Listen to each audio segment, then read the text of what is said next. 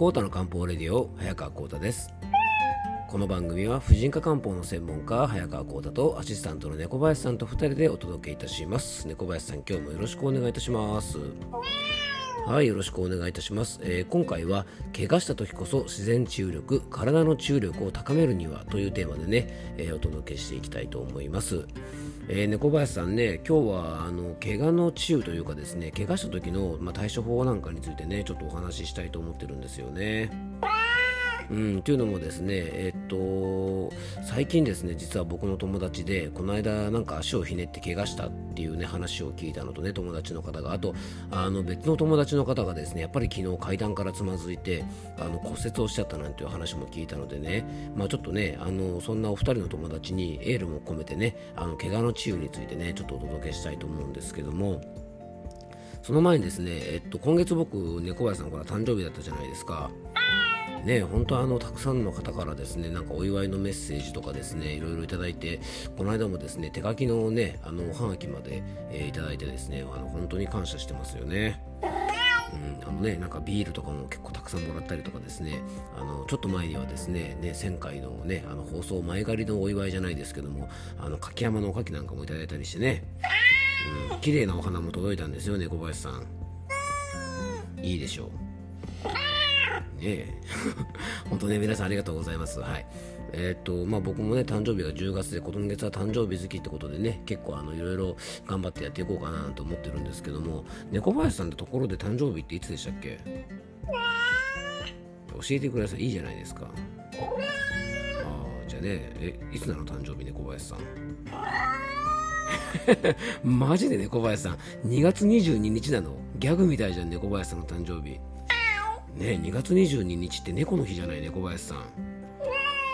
うん、皆さんね猫林さんの誕生日は2月22日でございますのでまたあの近くにあったらですねあの告知いたしますが是非あの皆さんねあの覚えておいてくださいね。2月22日は皆さんでね盛大にお祝いしましょう。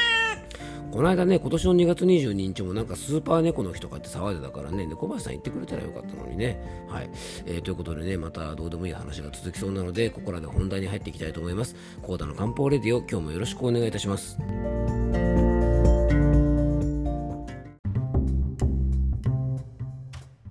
えー、まずですね、皆さんどうでしょうかね。最近あのなんか皆さん骨折したりとか、なんか怪我した経験とかってありますか？あの子供の頃って結構怪我をすることって多かったりしてねある程度ねこう怪我に慣れてるんですけど、まあ、大人になるとですねこうあんまり怪我ってしなくなるもんですよね。で中高生ぐらいまで、まあ、大学生ぐらいまではですね僕も結構部活とか、まあ、サークルとかでね擦り傷なんかをよくしたりとかあのしていましたが、まあ、大人になるとですね、まあ、危険の回避能力も高まりますしあと、まあ、スポーツとかねこうそういったことをする機会も全体的に減ってくるので、うん、例えば何かなあ、まあ、でもスポーツを、ね、するにしても結構経験積んでくるとですね意外とあの経験でねあの怪我って結構しなくなったりするもんなんですよね。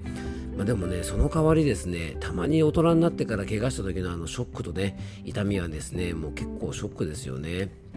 で僕もね昔だと捻挫とかね突き指なんていうのはね僕はあの昔ラグビーしていたのでねあの本当打撲なんかはもう当たり前でね毎日どっかしら打撲してるような状態であのある意味打撲とか突き指なんかしてるのが当たり前みたいな感じでここまで来るとねだんだん痛みに対して麻痺してきてですね、まあ、抵抗力っていうかもう多分麻痺だよなあれ、ね、麻痺してきてですねあまりねいろいろ感じなくなっちゃうんですよね。でもね、僕もね、えっと、最近だとですね、最近そんなに怪我してないかな。でも、ジョギング中とかにね、たまに足ひねったりするんですけども、ね、あと、たまにあのどっかにぶつけたりしてね、打撲とかしたりするんですけど、もう最近はね、ちょっと足ひねったとかね、ちょっと捻挫しただけでもですね、もう、うわ、痛いってね、こう、もう大騒ぎしちゃうんですよね。ですり傷も昔ならですねもう膝とかね肘なんかはもうあのすり、まあ、すりむいて当たり前っていうかね常にすりむけてるような状態だったのであのなんともなかったんですがね今なんかねたまに転んだりしてねこちょっとすりむいたりするとですねもう痛くて痛くてしょうがないですよね。まあなんか大人になってからこう転ぶってね、まあ、僕もあのたまに転んだりすることもねもちろんあるんですけども結構なんか精神的にもショックですよね。なんかああ転んじゃったみたいな感じでね、うん。まあ、もちろんねお仕事とかでそういう怪我をするようなことか、ね、こととかがあの日常茶飯事な方はねあの慣れていてあのいらっしゃるかもしれませんけども、まあ、平均的に考えるとねこう大人になってだんだん怪我をしなくなってくるのでやっぱりその反動でね怪我をした時のダメージっていうのもやっぱり強く感じるんじゃないかなと思います。で怪我の治療というのはですね基本的には外用薬での、ね、治療が中心です。あの怪我で、ね、病院に行ってもひどい場合は、ね、感染予防のために、まあ、抗生物質みたいな内服薬が処方されることもありますが基本的にはですね消毒薬と、まあ、簡単な傷薬のようなものですね。あと、えー、打撲とか捻挫とかねひびとか骨折なんかの場合であのすごく腫れてる場合はねあの湿布薬なんかが出たりとか、まあ、あと痛み止めのお薬が出たりするぐらいかな。じゃないかなと思います。なので基本的にはですねあの骨折とかひびなんかは特にそう捻挫なんかもそうですが、まあ、湿布貼ったりで痛み止め飲むぐらいで基本的にはですねあの折れてしまった骨をくっつける薬とかですねひびが入ってしまった骨をくっつける薬とか、えー、ね、ひねって伸びてしまった筋肉とか筋を元に戻す薬というのはですね基本的になくてあの怪我とかね骨折とかの治療こそ何よりやっぱりね自然治癒力というものがね大事だと思います。もちろんあの怪我だけではなくてどんな病気になってもですね僕らの体には常にこう体調をね一定に保とうとする、えー、怪我したりとか何か壊れたりしても元の状態に戻そうとするこの体のシステムというものを持ってるんですね。なので症状がひどかったりとか、まあ、治療に使う体の力が不足しているとやっぱりこれなかなか治ったりしないんですね。で自然治癒力とかね自分で自分の体を治す力があるなんていうとねちょっとピンとこないかもしれませんが、まあ、決してねおまじないでもないし迷信でもないしあのスピリチュアルでもないんですね。あの自然治癒力の礎になっている体の仕組みもうこれちゃんとね科学的にも根拠があるわけですね、まあ、これはねすごくシンプルでまあ言われてみればねなんだって思うかもしれませんがそれはねやっぱり良い血流で支えられているんです。なんでね怪我の治療に良い血流が必要なのか。皆さんここの辺はちゃんとねお分かりでしょうか？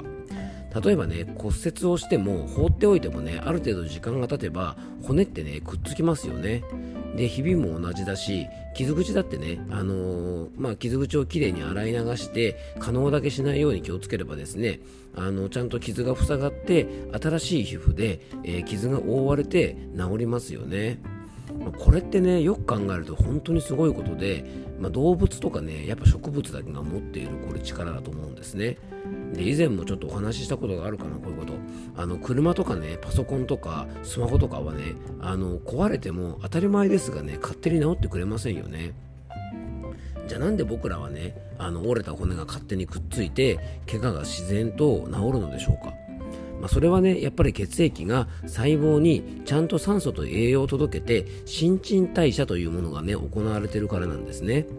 で新陳代謝っていうとなんか漠然とした表現でねなんとなくあの聞いたことあるけど実際何が行われてるかよくわからないって方もいらっしゃるかもしれませんが新陳代謝というのはですね古い細胞と新しい細胞が入れ替わることで、まあ、これによってですね細胞の入れ替わりが行われることによって怪我が治癒していくし骨もちゃんとくっつくんですね。でもちろんねあのこの辺の細かい仕組みを言えばですねキリがないですが、まあ、この番組はねそういうことをあまり細かく説明する番組ではなくてあのもうちょっと簡単にね皆さんにこういった仕組みを理解してほしいと思って今日もそんなお話をしてるんですが、まあ、簡単に言えばねそういうことなんですね。良い血流が酸素と栄養を患部に運ぶことで、まあ、怪我の治癒も早まるのです。で怪我を治す時は細胞を活性化させるためにもですね実は大量の酸素が必要なことが分かっています。あのサッカーのね日韓ワールドカップの時に、えー、ね、開催され日韓ワールドカップで開催された時の一番のスター選手でね今でもまあ世界的に有名なあのセレブの一人でもあるね元サッカー選手のベッカムさんですね。あのベッカム選手がワールドカップ直前で確かね怪我骨折したんですよね。確かね。骨折だかひびが入ってたかなんですけど怪我をして、まあ、その時にですね、まあ、国のスーパースターですからね。もうベッカムがいなければワールドカップどうすんねんみたいな話になってですね、まあ、イギリスのね国を挙げてなんとかベッカムを治せということになってその時に活用されたのが実はね高濃度の酸素カプセルだったらしいんですね。要はあの体の中にできるだけ多くの酸素を、え、送り届けるというですね、まあ、そういうあの器具だったんですね。で、まあ、酸素カプセルってね、まあでもなかなか身近にはね、あの、使えないですし、なかなかあの、そういったものを設置しているところに行くっていうのもね、なかなか難しいかもしれないのですが、でもね、安心してください。あの酸素カプセルがなくてもできるだけ良い酸素をね体にしっかりと取り込んであげればいいのでそのためにはですねやっぱり呼吸ですよねそしてその酸素をしっかりと隅々まで届けるためのいい血流を維持しておくこと。ね、体を修復させるための、まあ、成長ホルモンとかですね。あと毛細血管修復ホルモンというものをしっかりと働かせるためにもまずですね呼吸をしっかりすること。ね、あのやっぱ深呼吸を怪我した時なんかはですね意識的に回数を増やしたりとか呼吸をしっかりすることでやっぱりあの怪我の治癒にもねつながってきますしあとねこのけあの体を治癒するねあの時にも使われる成長ホルモンなんですがこれはですね睡眠をしっかりとらないと働いてくれないんですね。なのでたっぷりの酸素を良い血流で、まあ、隅々まで届けるそしてねしっかり睡眠をとるということが、まあ、これこそがですねやっぱり体の修復機能を整えるポイントだと思うんですね。まあ、シンプルなんですがこれこそが何より怪我の治癒につながると思うんです。で例外がありますが大人になってから怪我をする時ってね、まあ、これ子供もそうかもしれませんがやっぱねなんか理由がある時が多いんですよね。でよく僕がね言うんですけどもこける時って理由があるっていう話でね足をどこかにぶつけたりとかつまずいたりとかですねする時って大体疲れていたりとかぼーっとして集中力が低下していたりとかですねなんかすごく忙しくて何か仕事に追われていたりとかね気がせいてしまって落ち着きがなくなってる時こそやっぱり怪我をしたりとか事故に遭ったりするんですよね。なんかストレス型でね考え事をしながら歩いていたりするとね結構怪我をしたりとか、まあ、踏み外したりとか普段だったら落ちないところから落っこったりするってことはねもちろん偶然もあると思うんですがやっぱりストレスとかね肉体疲労でやっぱ注意力が散漫になっていることがね結構多い場合もありますのであの怪我をしたい時ってね怪我をした時ってね、まあ、早く治したいってついついやっぱり感じて余計にストレスを感じやすくなると思います。またねこう怪我をする時ってあのやっぱ何かねこう考え事をしていたりとか疲れていたりとかねストレスを抱えていらっしゃる時かもしれませんのであの最近ちょっと怪我しちゃったななんて方はですねこれもねちょっとこう体からの疲れてるサインちょっと休んでねっていうサインだと思って、えー、心とか体とかね怪我を早く治すためにもぜひあのゆっくり休んでねこう焦ってしまう気持ちもあると思うんですがこんな時こそですねぜひゆっくりと過ごして、まあ、深呼吸をしたりとかゆっくり睡眠を取ったりとか、まあ、そういうことがねあのやっぱ何よりの傷薬じゃないかなと思います。あの当然ですがね睡眠の質を整えて寝てる時の体の治癒をねしっかりエネルギーに使うためにもやっぱりあの遅い夕食とか含めてね食事にも気をつけてほしいと思います。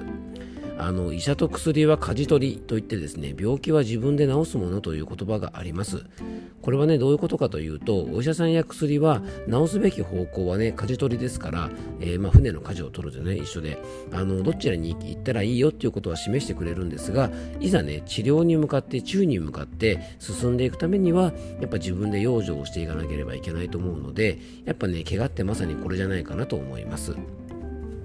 ぜひですね、あの怪我をするときはね、本当に疲れてるサインだと思うので、あの思ってるよりもあの、もしかしたら心とか体の疲れが溜まっていたのかもしれませんのでね、あのぜひしっかり深呼吸をして気持ちにゆとりを持って、まあ、怪我が一日でも早く治るようにあの体を癒してあげていただけたらと思います。今回はですね、怪我の治癒にとって大切なことについてちょっと考えてみました。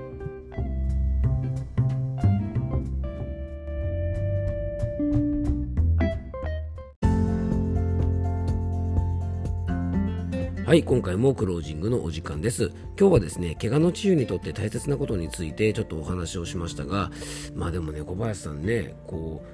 う、今更なんですけども、さっきも本題の中でも話したけど、まあ、怪我とかね、病気をしても、なんか勝手に治っていくというかですね、自然に治っていくって、これ、なんか冷静に考えるとものすごいことですよね、小林さんね。うん、なのでね、やっぱり僕らはね、このシステム自体がちゃんと働けるようにね、やっぱり日々の養生って、まあ、そのためにやってるんじゃないかなと思うんですよね。あの怪我とか病気になるってことは、まあ、人生避けられないことばかりですねあのどうしてもね病気とか怪我をしたりするってことはありえますからいざそうなった時にね体がちゃんと治せる状態にしておくってことがやっぱりいろんな病気の、ね、予防にもつながるし早くね一日も早く楽になるようなことにもつながると思います。